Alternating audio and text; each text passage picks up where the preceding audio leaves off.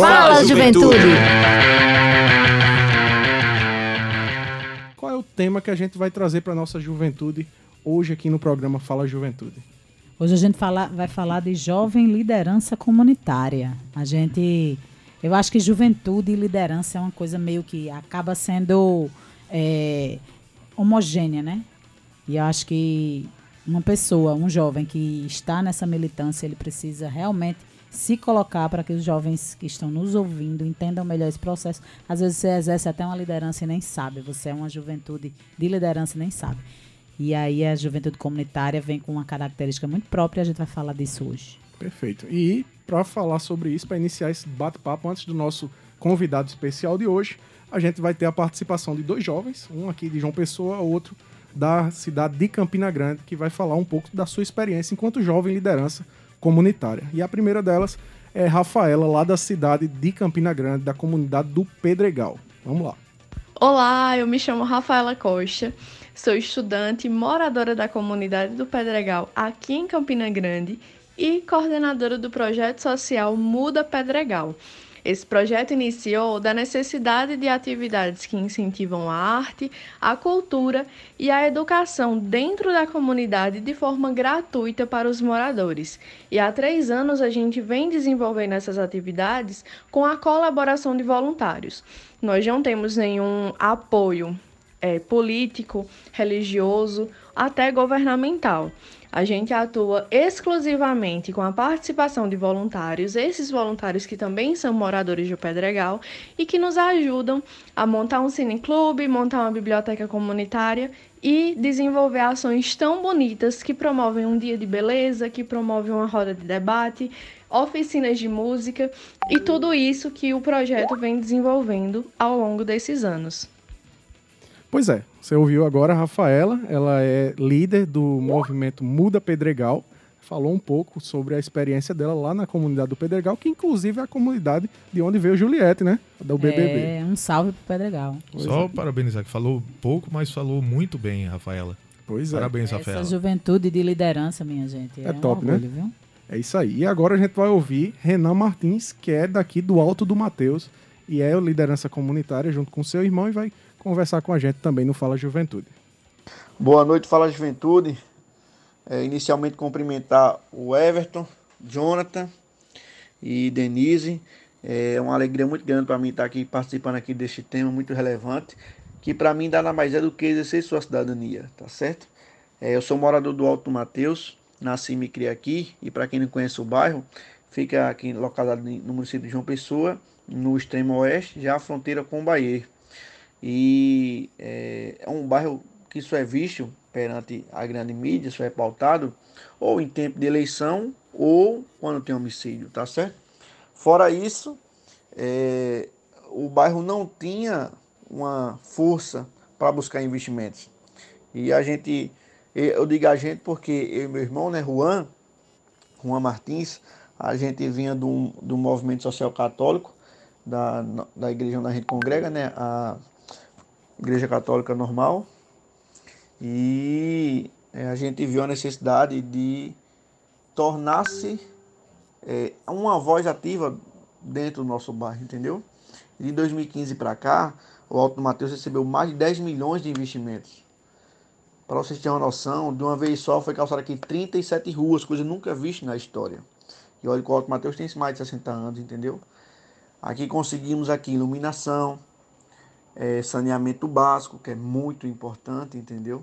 A gente conseguiu aqui mais uma linha de ônibus e tudo isso na base do diálogo, ocupando os espaços que a gestão pública permite para a gente poder cobrar de forma mais efetiva, tá certo? Que é através de orçamento, participativo, orçamento democrático e a gente vai é, junto aos os órgãos, entendeu? Que resolvem cobra, reivindica, porque é um direito que, que é nos assistido e porque nós não somos contemplados. Qual a diferença do Alto Mateus tem para o bairro do Bessa, o bairro do Manaíra, o bairro de Tambaú, Cabo Branco? É tudo o mesmo direito perante a Constituição Federal, entendeu?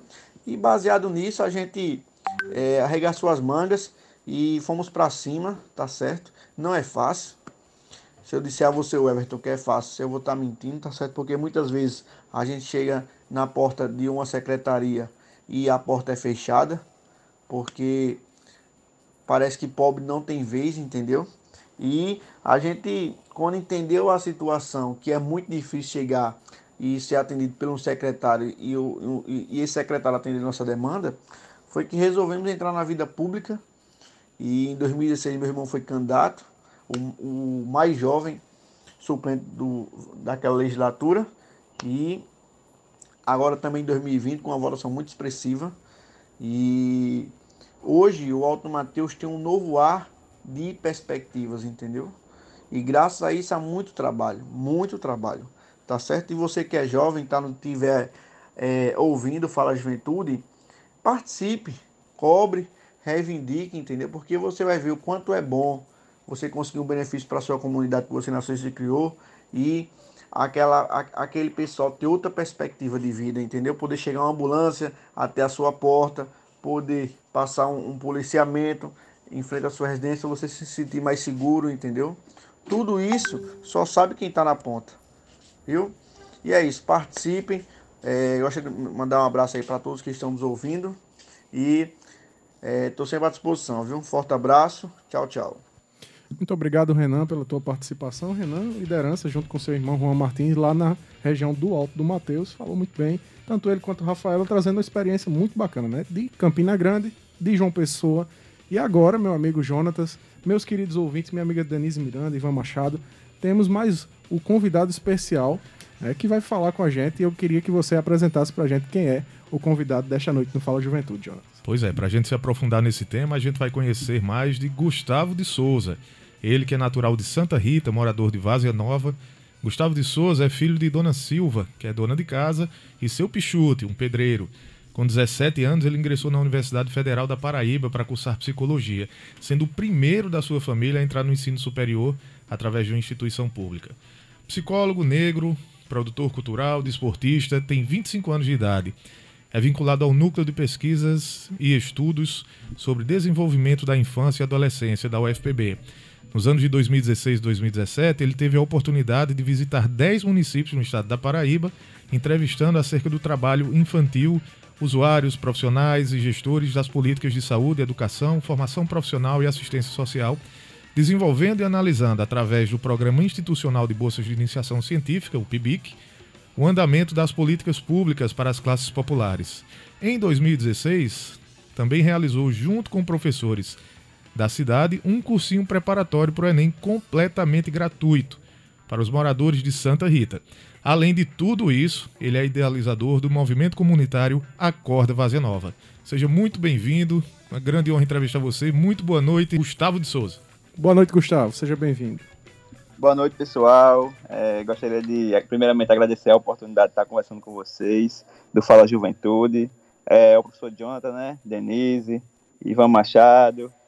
É, e aí, pessoal, é muito bom a gente debater essa temática, né? De é, liderança comunitária, liderança jovem, para a gente poder aproximar mais né, debate das pessoas, da juventude, que é o principal objetivo, para a gente é, realmente é, trazer a política, né, de modo geral, porque essas ações são políticas, para o, cotidiano, o cotidiano das pessoas, porque é através da política, é através dessas ações, desse debate que a gente vai é, transformando a sociedade e humanizando. Perfeito, Gustavo. É uma satisfação para nós recebê-lo aqui no programa Fala Juventude. E antes da gente conversar mesmo sobre o tema, né, o tema que hoje é comemorado né, no Brasil, o Dia é, do líder comunitário, e por isso que a gente trouxe essa temática importante. E a gente gostaria que vocês falasse mais né, acerca de Gustavo, como é que Gustavo começou a, a se inserir nos movimentos populares, no sentido de ser um líder comunitário, como é que surge isso aí? É, o Everton, essa pergunta é muito interessante porque no início, quando eu ingressei na universidade em 2013, eu tinha 17 anos é, eu era muito ativo aqui no meu bairro, né, em Vazia Nova, Santa Rita. Eu sempre participei de esporte, brincadeira de rua. É, eu gostava muito das apresentações culturais quando existia aqui no meu bairro. Aí eu sempre tive esse contato. Quando eu ingressei na universidade, é, eu fui convidado por diversos movimentos sociais para participar. É, e você, aí, porém, quando eu fui para as reuniões, vi, achei muito interessante. Porém, é, eu não, não ingressei nos movimentos da universidade porque eu via que na minha localidade, no meu bairro, na minha cidade, tinha muita necessidade. E se precisava criar um movimento aqui no, no meu bairro, né, na minha cidade. Aí foi quando eu, junto com outros jovens também, já pensando na política assim de forma muito, é, muito séria, né, de forma muito é, pragmática e também assumindo a responsabilidade, foi aí que a gente criou aqui no nosso bairro o movimento Acorda Vaza Nova para reivindicar a construção de um ginásio de esporte, a qual nosso bairro, infelizmente, ainda não tem, que é Vaza Nova, um bairro grande, inclusive. É, a gente tem aproximadamente 45 mil habitantes. E aí a gente se uniu em torno de um projeto para reivindicar a construção do ginásio de esporte é, da escola que a gente participava, que era o Carlos Arnóbio. E aí a gente é, juntou os jovens, juntou a comunidade, os esportistas, os professores. Aí a gente fez uma grande mobilização. A gente fez uma grande mobilização é, para reivindicar a construção desse ginásio. E, comitante a isso, a gente acabou fazendo também um resgate da cultura popular aqui no nosso bairro. A gente começou a realizar é, laúça, a quadrilha junina, é, no, período, no mês de junho ali, a gente construiu um espaço aqui no nosso bairro, que eram os antigos pavilhões, né? Que a gente denominou Centro Cultural, e aí a gente é, colocou nossa qualidade para dançar, a comunidade veio prestigiar, a gente convidou outros grupos culturais de outras cidades, a gente acabou fortalecendo aqui no nosso bairro mesmo alguns grupos que existia, mas ninguém conhecia, porque não tinha um espaço de apresentação. E aí foi que se deu assim minha, minha participação mesmo, assumindo essa responsabilidade que até então é, eu acabava participando, mas eu não entendia, e foi a partir dessas ações que eu comecei a ter essa dimensão, né, de é, qual é a minha responsabilidade nesse processo todo, eu enquanto jovem, enquanto morador de um bairro que é abandonado pelo poder público, o que eu posso fazer diante disso? Aí foi aí que despertou mesmo esse interesse, ou me colocar como um agente, né, transformador, ou como um sujeito que estaria ali é, não apenas morando num bairro, mas pensando num bairro melhor e levando essas propostas para outros moradores. E aí a gente começou a realizar diversas ações mesmo, na área cultural, esportiva, educacional aí, como é, citou no início. E lá para cá, né, a gente vem garantindo essas ações aqui. Infelizmente, com essa pandemia aí agora, é, a gente ficou um pouco desmobilizado devido é, à questão do respeito mesmo, né, a questão da seriedade. A gente está mais fazendo trabalho assim online, né, é de tá fazendo alguns festejos mesmo online para poder estar tá arrecadando cesta básica, que nem aconteceu no ano passado, no período de junho. A gente realizou algumas é, lives solidárias, a gente contou com a, a, participação de artistas populares aqui mesmo no nosso bairro, cidade. E aí a gente conseguiu arrecadar uma cesta básica, distribuir para algumas famílias carentes e é, deu muito certo. É, Gustavo, Denise que está falando, boa noite. Dizer que é uma satisfação tê-lo aqui no nosso programa e principalmente quando eu li seu, seu histórico aqui, ser um dos pupilos da minha querida e maravilhosa professora Fátima Pereira do Nupédia. Ela é uma querida que sempre esteve junto de todos os processos de transformação, pelo menos dos lugares onde eu passei, trabalhei na minha vida e militei. Ela sempre estava junto como parceira. Então, me sinto muito feliz de tê-lo aqui no programa. E queria perguntar a você é justamente isso que tu já iniciou um pouco a fala. A gente está num processo dessa doença faz mais de um ano, né? E como é que uma liderança comunitária, especialmente jovem, a juventude gosta de corpo a corpo, de olho no olho, de debate, de bate-papo, como é que isso está sendo constituído, é, sendo que a, as atividades de aglomeração estão proibidas e acaba tudo se resumindo muito a essa ferramenta que é a internet. Vocês estão conseguindo dar conta disso? Como está funcionando? Estava conversando aqui nos bastidores. Uma das grandes coisas de quem militou, talvez é um, um dos elementos mais difíceis de, de construir é a, a chamada mobilização, né? Mobilizar pessoas, mobilizar jovens, sensibilizar não é fácil. E em meio a uma pandemia e com apenas com a ferramenta da internet, eu penso que isso também não seja uma ferramenta fácil. Queria que tu falasse um pouquinho dessa experiência, como tem sido. É, boa noite, Denise. Satisfação. É, mandar um abraço aí para Fátima Pereira, né? Grande pessoa, grande professora. É, marcou muito minha vida também nesse processo todo é, de conscientização. E Denise realmente é um grande desafio é, para não só para os jovens, né, mas para quem assume essa responsabilidade de desenvolver ações, porque é, no início do programa de vocês aí vocês trouxeram a pauta da questão da politização da pandemia. E assim, é, a partir do momento que você tenta assumir a responsabilidade, trazer esse debate de forma séria e ouvir a ciência, é muito difícil, porque é, muitas vezes nas comunidades que a gente tem um contato e que a gente realiza ações, existe o elemento da desigualdade social. E aí é, tem a questão do desemprego, a questão da fome, a questão do saneamento básico, e assim, para a gente que gosta de estar no meio do povo, para a gente que gosta de estar realmente nesse corpo a corpo, porque é, são através desse, desse contato, dessa troca que a vida acontece, é muito difícil. A gente teve essa, essa estratégia de realizar essas lives solidárias, inclusive a gente faz até ações é, solidárias via internet, é, seja é, rifando alguma coisa, seja é, passando alguma mensagem em texto, em áudio, em vídeo, mas assim, é muito triste mesmo, é um desafio muito grande, a desmobilização é total, porque é, a gente sabe que esses movimentos que a gente constrói são movimentos orgânicos, são movimentos que a gente precisa da vibração do povo, e aí tem sido, muito, tem sido um desafio muito grande manter esse contato mesmo com as pessoas, porque de modo geral a gente gosta de se encontrar nas ruas, né? Como a gente não tem as ruas, a gente precisa realmente respeitar, ouvir a ciência e aí usar essa ferramenta, né? Essa construção humana, que é a conversa virtual, a internet. A gente tem passado algumas orientações para o pessoal.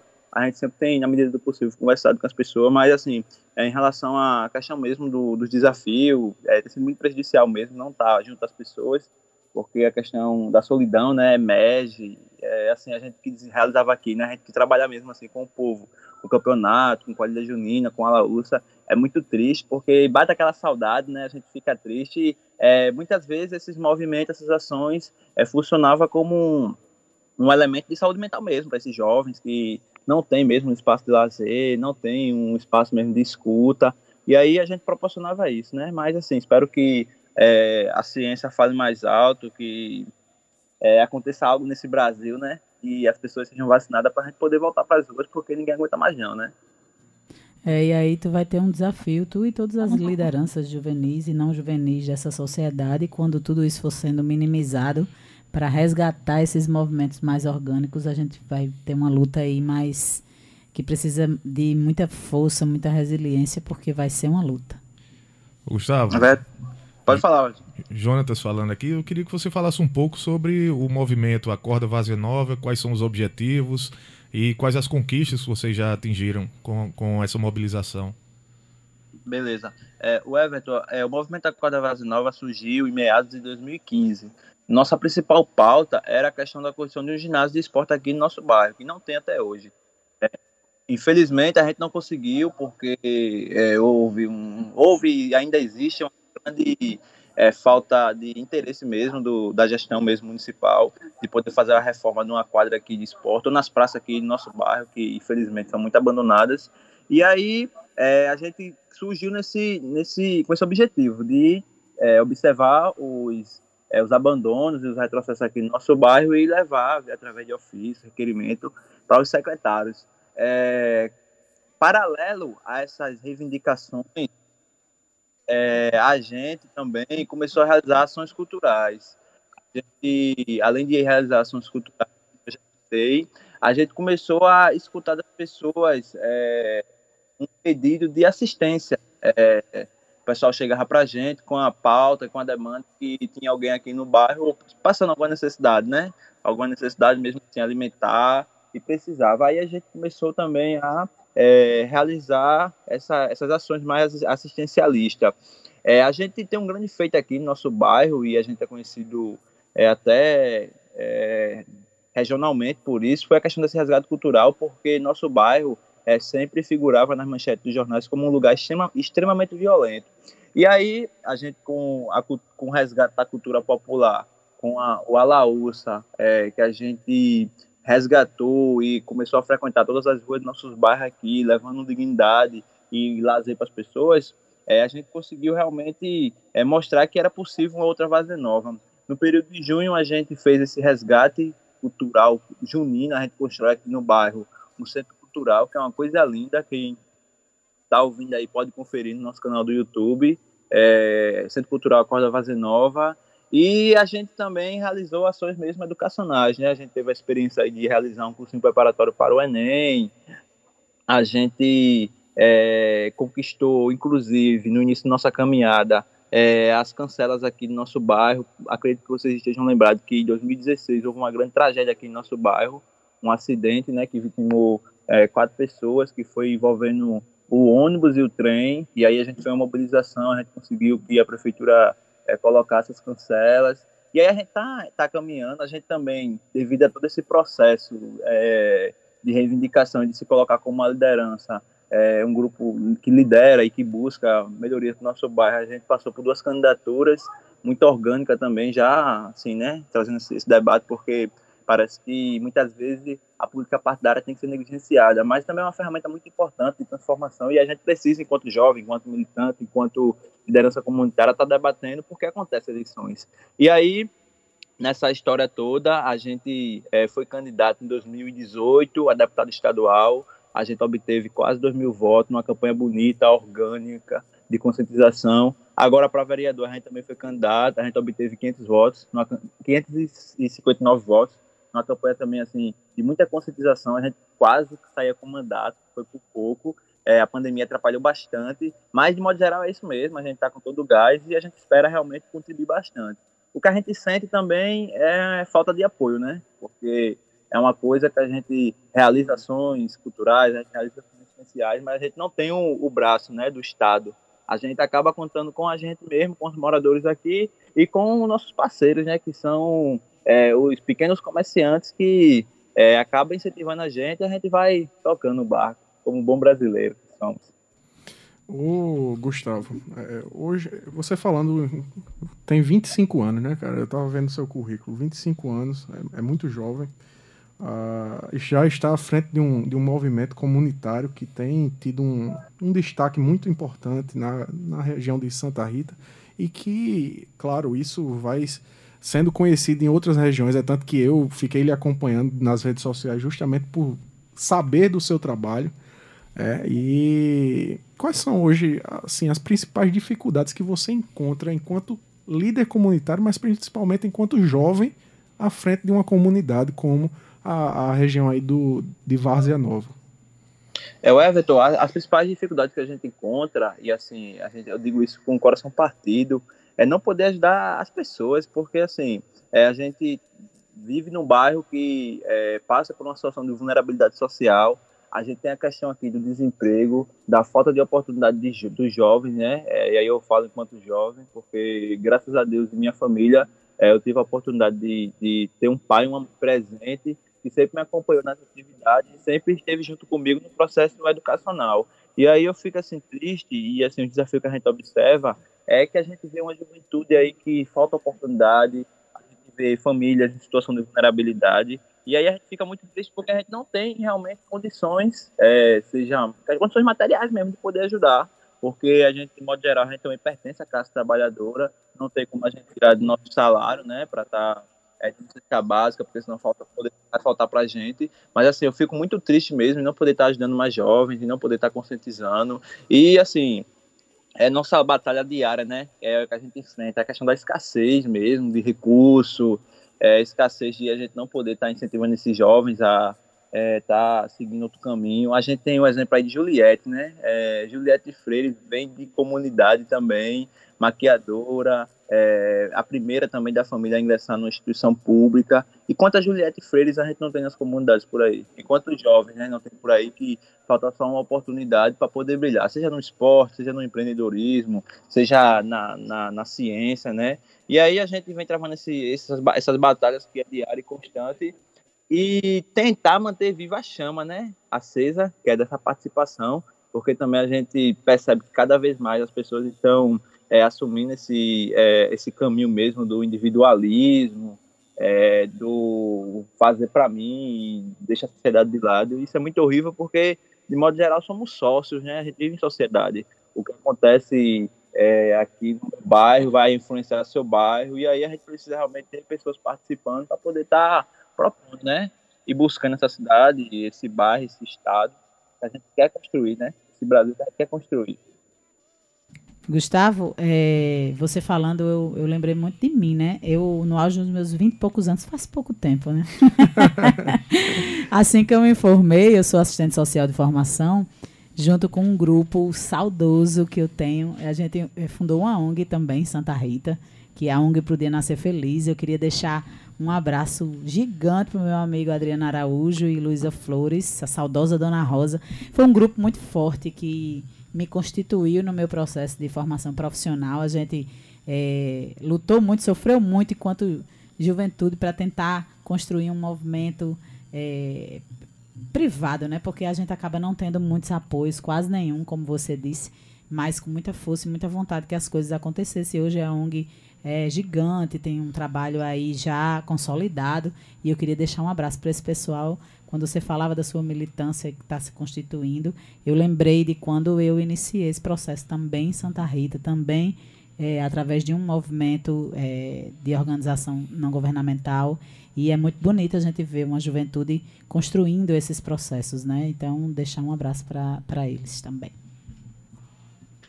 Perfeito. Antes de meu professor Jonatas fazer uma pergunta, também gostaria de mandar um abraço para todos os nossos ouvintes em Santa Rita, Rafaela Carneiro, da Secretaria da Mulher e Diversidade Humana, a nossa querida amiga Ana Gabriela, também está nos ouvindo lá em Boa Vista, é, Eduardo em Vazenova, é, mandar um abraço também para Artílio do Vale e Sávio, que eram do movimento é, Luto por Santa Rita. Então, um abraço para vocês que estão na escuta do Fala Juventude.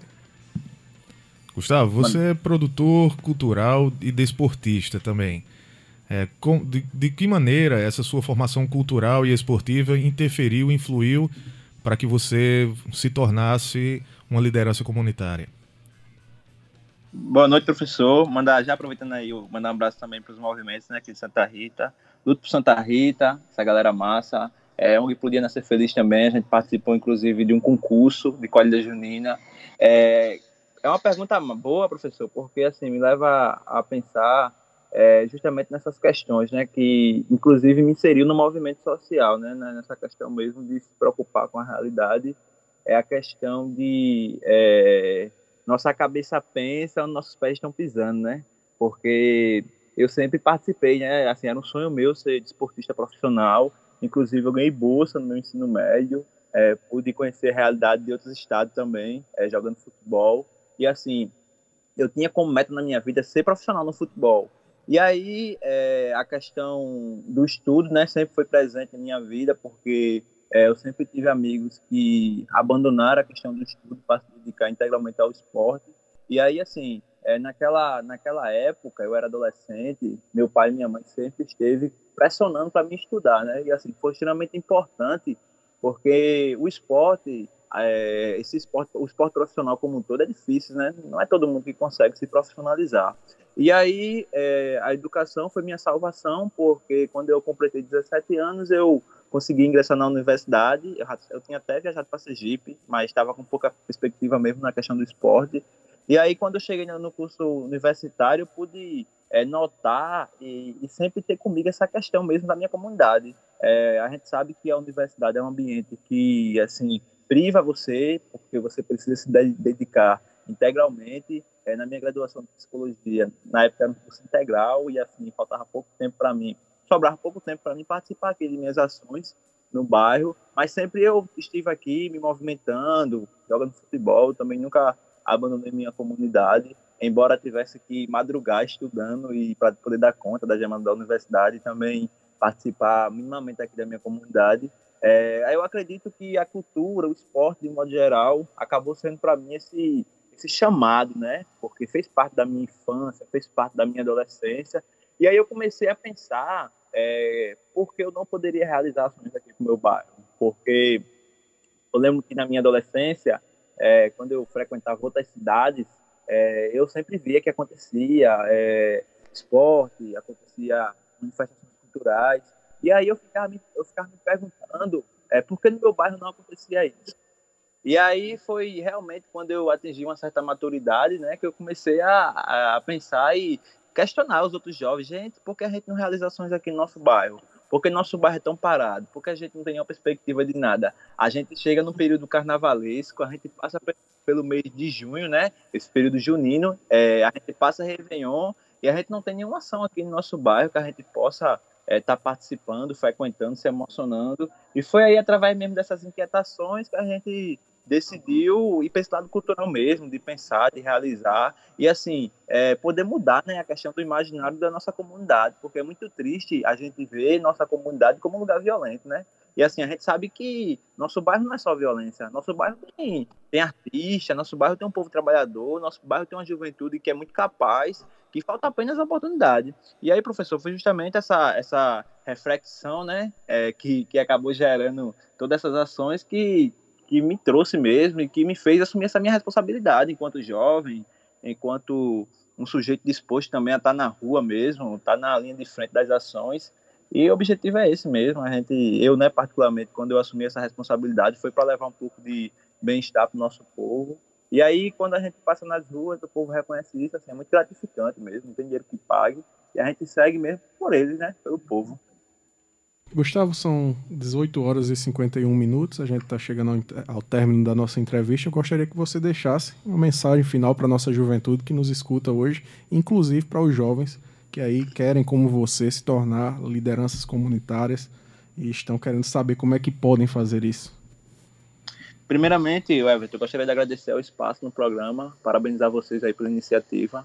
Acho que é muito importante a gente fortalecer esses canais, pedir para o pessoal aí seguir na rede social de vocês. É, quem quiser me conhecer melhor, é, segue meu Instagram lá, Gustavo de Souza, underline PB.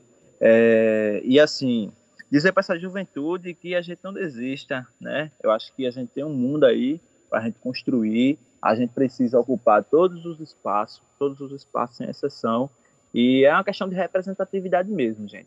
É, se a gente não tiver pessoas parecidas com a gente, pessoas que conhecem nossa luta, nossa história, que têm a vivência comunitária, dificilmente a gente vai ter nossas pautas representadas. A gente tem uma juventude aí que não tem oportunidade, seja de emprego, seja de é, ter seu talento patrocinado através de bolsa. A gente precisa realmente estar ocupando esses espaços, a gente precisa estar chegando na secretaria, fazendo requerimento, se juntando porque você chegando sozinho é muito difícil. É preciso você é, juntar, buscar outros jovens, buscar as escolas, buscar os professores, é, e justamente fazer esse movimento, né? Acho que a gente não pode ficar parado, não, nem apático, não. A gente precisa se movimentar e desejar para vocês aí saúde, é, esperança, que a gente sempre tenha saúde e esperança para a gente poder estar tá construindo esse Brasil, né? Esse país que a gente sonha, né?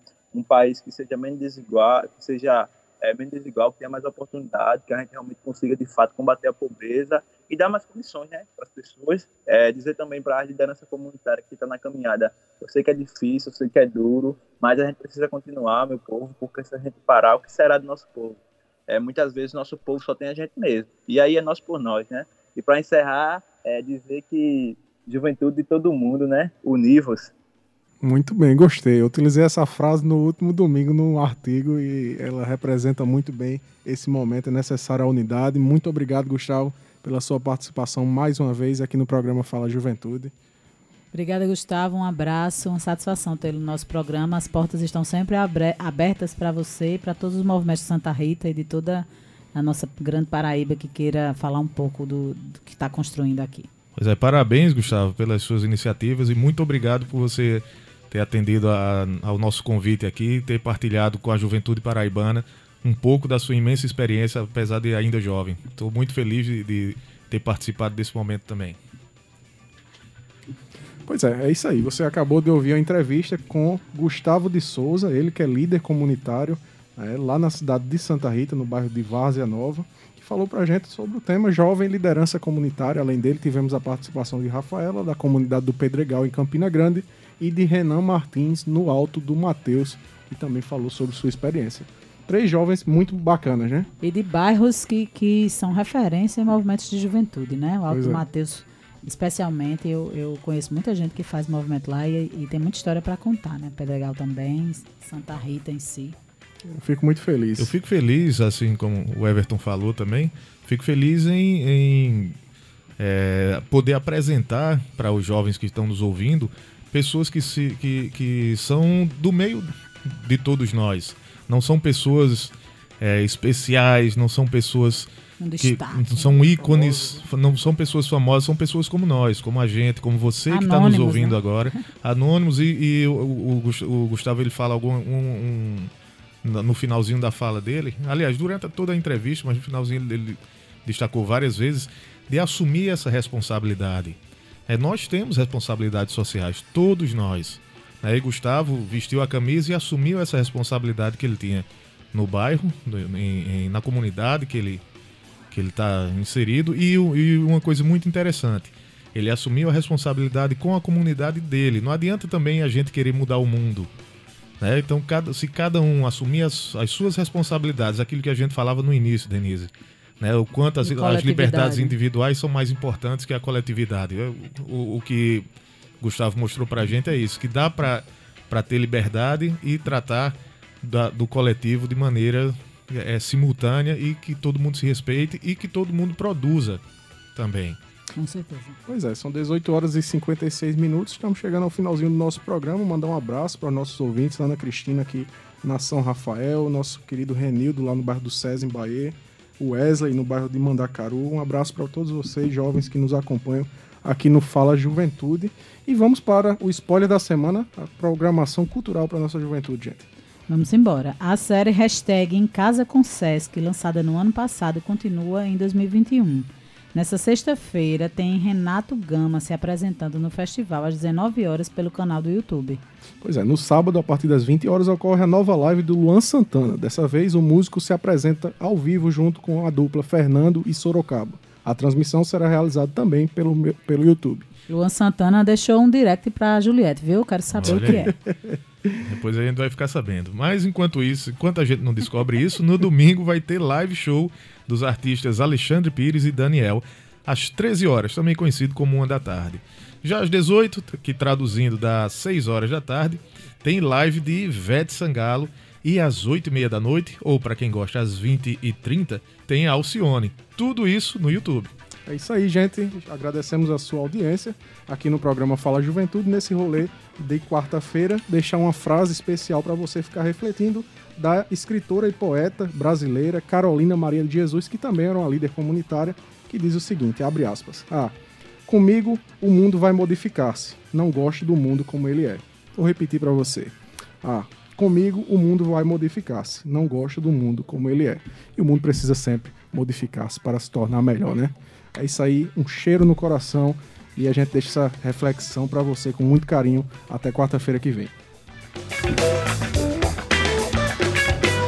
Fala, juventude.